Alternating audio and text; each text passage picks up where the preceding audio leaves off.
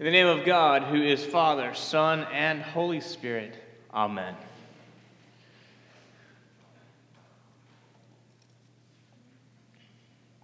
Well, it is wonderful to see you here this morning, and uh, just so glad to be with you to worship the Lord. Uh, I'm reminded, I heard the story about a journalist who was working in Jerusalem, and uh, when he got, the, got there to Jerusalem, he got an apartment, and his apartment happened to overlook the Wailing Wall. And he noticed that after a few weeks, that every time he looked down upon the wall, he would see the same old man, old little old Jewish man, praying vigorously uh, at the Wailing Wall. And being a journalist, he thought maybe there's a story there. So he uh, went down to the wall, introduced himself uh, to the old man, and said, I've noticed that you come here every day. Uh, what is it that you are praying for? The old man replied, Well, in the morning I pray for world peace and then I pray for the brotherhood of mankind. And then I go home and I have a glass of tea and I come back and I pray for the eradication of illness and disease from the earth. Well, the journalist was captivated by the old man's sincerity and his persistence and said, Every day you come and pray for this. Yeah, every, every day. How long have you been coming to pray for these things? The old man reflected and said, I mean, 20, maybe 25 years. The journalist, not particularly being a man of faith himself, was, was actually amazed and said, Well, how, how does it feel uh, to come and pray every day for over 20 years for these things? The man kind of got a faraway look in his eyes and said, You know, it, it really feels like I'm talking to a wall. So, kind of a cheap shot, really kind of a lame joke, uh, honestly. Um, but prayer can feel like that sometimes. Prayer can feel like that. I've actually said several sermons or, or uh, classes that I've taught that I don't feel like I'm a great prayer. Um, it's not that I feel like I'm talking to a wall so much. I know that God uh, hears my prayers. And it's not that I can't pray in front of people. Um, I mean, I can usually put together words that are pretty impressive, really. But the point of the point of prayer is not to impress you, right? It's to impress God, or actually, not maybe not impress, but to press in upon God. Uh, for me, words are the easy part. It's the heart that's hard. The heart that's hard, at least in my case. So when I say I'm not great at prayer, what I'm talking about is consistency. Uh, I'm talking about the discipline of coming before the Lord with regularity. I mean, like with a, you know, you've seen people with a list uh, that's just tattered with use over the years. Um, I, am talking about the instinct to pray first before I act uh, and having the patience to wait for and to discern an answer uh, from the Lord. I, I don't know if that surprises you about your priest. Some of you know me well enough to know, and it doesn't surprise you. Um, but I'm learning. And I think all my life, all my life, I will be learning. In fact, I'm learning from some of you. Uh, whenever I have the opportunity, therefore, to, to preach or to teach on prayer, I have to come with, with great humility uh, to the text. And I come to you as a, as a fellow learner. Um, but prayer is the topic of the sermon today because prayer is all over both the Old Testament and the New Testament passage. Uh, and there's a lot more to say about prayer than we have time for this morning, but we want to take a look at prayer in the lives of Elijah and Jesus. And I actually wanted to get to Peter too, but just ran out of time. I, I, will have to leave that for another sermon sometime. But um, save me, Lord. That's a great prayer, right? It's a great prayer. But we're going to look at Elijah and Jesus, and the nature of their prayers, I think, is surprising. So let's look at Elijah first, this Old Testament passage, we, 1 Kings 19, the great prophet, uh, Elijah. And it'll probably help you to know uh, that Elijah has just come off one of the greatest victories in the Bible that he has just defeated the 450 prophets of Baal. And if you don't know that story, you got to go read it. It's one of my favorites in the Old Testament, 1 Kings chapter 18. And, and you would expect that coming off of such a magnificent victory. A victory for Elijah and certainly a victory for the Lord. That that would give Elijah just, you know, a little bit of swagger. Just a little swagger, yeah, a little confidence in what the Lord can accomplish. But no, because treacherous Queen Jezebel promises to respond to the miracle by killing Elijah within 24 hours. And Elijah is despondent. He is utterly depressed. He feels totally alone. And so he runs off to this faraway mountain. You know, I, in my experience, somebody, you can get 100 compliments and one nasty comment, and that's the thing you're up at night thinking about. And, um, and so that's kind of, you know, that's where, we, that's where we find Elijah this morning.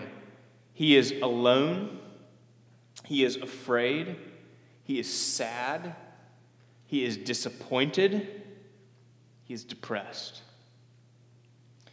And I think, really, in a, in a sense, I mean, it, it's nice to know that the great saints of the Bible feel the same things that you and I feel. Uh, there's a lot of people right now that are feeling sad and alone and afraid and disappointed and depressed. Maybe you're one of them. God comes to Elijah in that moment. Elijah doesn't reach out to God so much. But God comes to Elijah and speaks to him. And it's important to note that he is not upset with Elijah for feeling the way he feels. He doesn't say, Didn't you see what I did on Mount Carmel? He comes to him and, and shows him something incredible. He pastors him, really. He, so he, he, um, Elijah looks out and he sees hurricane force winds.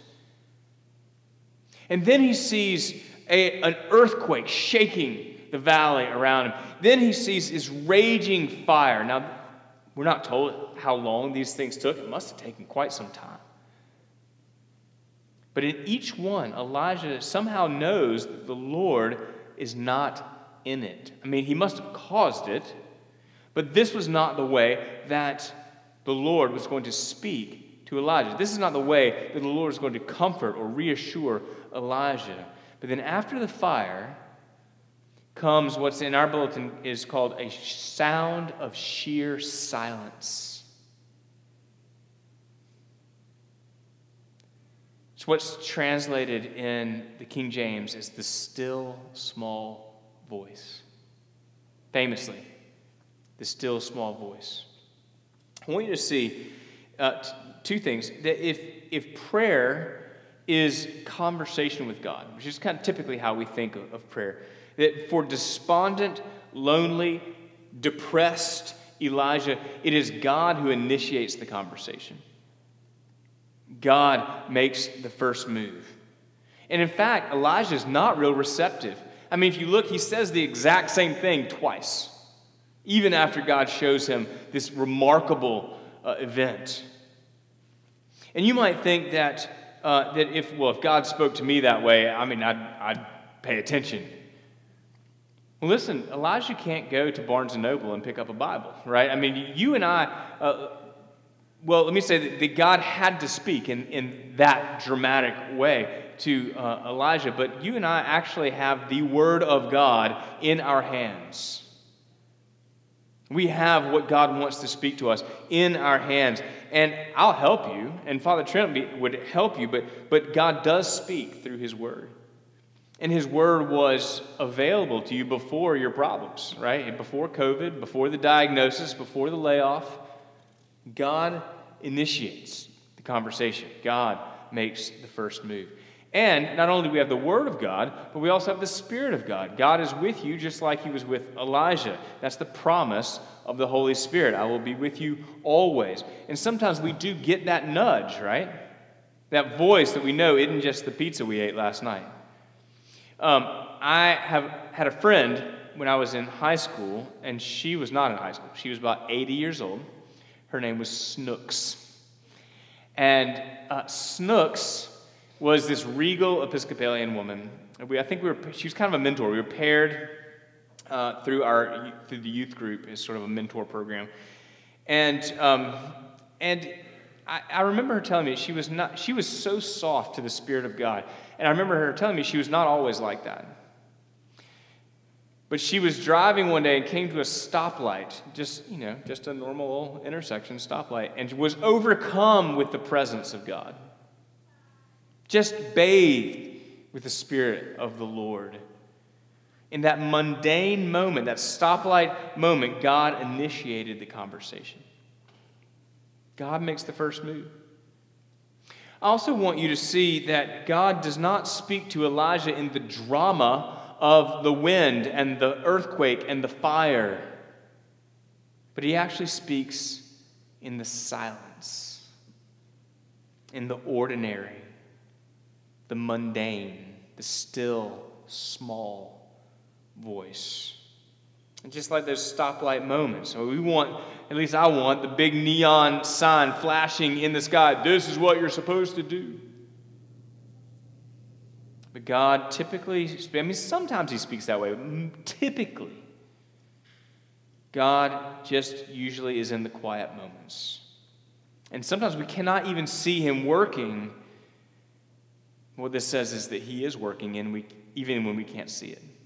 He's there, He's got this. So he makes the initiative, even when we can't see him working, he's working. Let's move to the gospel. And I'm actually going to leave the walking on water uh, for another sermon. Uh, but uh, I want to focus instead on the fact that before this miraculous act on the water, that Jesus was alone in prayer. That's where we find Jesus. Prayer was a regular practice of Jesus. And I just think, you know, I mean, Jesus is God. What does God say to God? You know, why does, why did he need to do that? But there are lots of instances, aren't there, where Jesus sneaks away and it's so God the Son can commune with God the Father. If you remember our passage from last week, uh, also in Matthew chapter 14, it comes right before this, Jesus had been looking for some alone time with, with the Father. Uh, he had heard about the death of John the Baptist, which means not only was he grieving, but also uh, his ministry was, was now at, at the center, was, was at the forefront. And, um, and so he wants some alone time, but, uh, but the crowds find him. And he has compassion on the crowds. And so he stays with them, he teaches them, he heals their sick, and then he gives them the miracle meal five loaves, two fish, feeding the 5,000. And so we pick it up today as, as um, Jesus as Jesus is dismissing the crowds. In fact, he sends the disciples away too in the boat across the Sea of Galilee, and now he's finally got his alone time. And we're not told the details of this prayer, so it kind of is left to our imagination, but at least as I uh, read this, I imagine that Jesus prayed, he wasn't giving the Father a to do list, right? I want you to do this for me, and this for me, and this for me, and bless this person, and bless me. And he wasn't giving the Father to do list, but he actually is working, his prayer is that he is working out his emotions in the presence of God. He's being rejuvenated, refreshed, uh, just resting in God's presence. Maybe there's a lot of words, maybe there's not a lot of words. Maybe the Son simply has his attention fixed upon the Father, knowing that the Father has his attention fixed upon the Son. Maybe he is reciting some Psalms or some other scripture and rehearsing to himself the faithfulness and the power of God before he faces these uncertain and scary circumstances. Maybe he is working out his fear and grief under the watchful and loving eye of the Father. Maybe he's just sleeping in the presence of God. The evangelical author Tim Keller talks about prayer as properly being not, not merely a way to get things from God, but a way to get more of God Himself. Interestingly, the late uh, mystic author Evelyn Underhill essentially describes prayer the same way. And she encourages, uh, encourages us to uh, the sort of prayer that aims at God in and for himself and not for any of his gifts, and which more and more profoundly rests in him alone. And I think surely this must have been the nature of the prayer of Jesus that night. Prayer that was focused not on what he could get from the Father, but prayer that was focused on getting the Father himself. Trusting that if he had the Father and the Father had him, that all the stuff that was coming was going to kind of work itself out come what may. You know, the words that we say are very important in prayer, but they're not the only thing that's important by any means. Sometimes prayer is not words, it's just giving our attention to God. Deep breaths, maybe, while our hearts and minds are just fixed on God. Not so much asking for stuff or even listening, but just fixing our attention on God. Really, the one thing we know that prayer is not is talking to a wall. That's really the one thing that it's not. Because God has already, we know that this because God has gone to great lengths to make sure that nothing stands between you and Him, to make sure the lines of communication are always open. God came down from heaven in the person of Jesus Christ to live life as it should have been lived, and to die the death that you and I deserve to die so that our sin would no longer stand between us and God. He died to wash away our sins in love, and He rose to promise us that we will always have the attention of God the Father. Will always have the attention of God the Father. And prayer is being with the God who loves you like that. So I have to ask you the same question that I have to ask myself all the time, and that is what is your prayer life like? In just a minute, we're going to have uh, the prayers of the people. And let me say that if, if that is the sum total of your prayers, uh, prayer life each week, then you're just cheating yourself out of part of what Jesus died to give you. In these economically uncertain times, in these politically divided times, in this pandemic time, prayer is a gift of God to the children that He loves. Do you know that your God wants to, longs to, loves to spend time with you? And prayer is not so much a formula of words, but attention to God and attention from God, Father, Son, and Holy Spirit. So, can we like Jesus and through Jesus, take time each day to step into that grace, to be with the Lord who loves us, to have that conversation, to ask for things for sure, but to give Him our attention. So let's end with prayer. Father, thank you for the gift of prayer.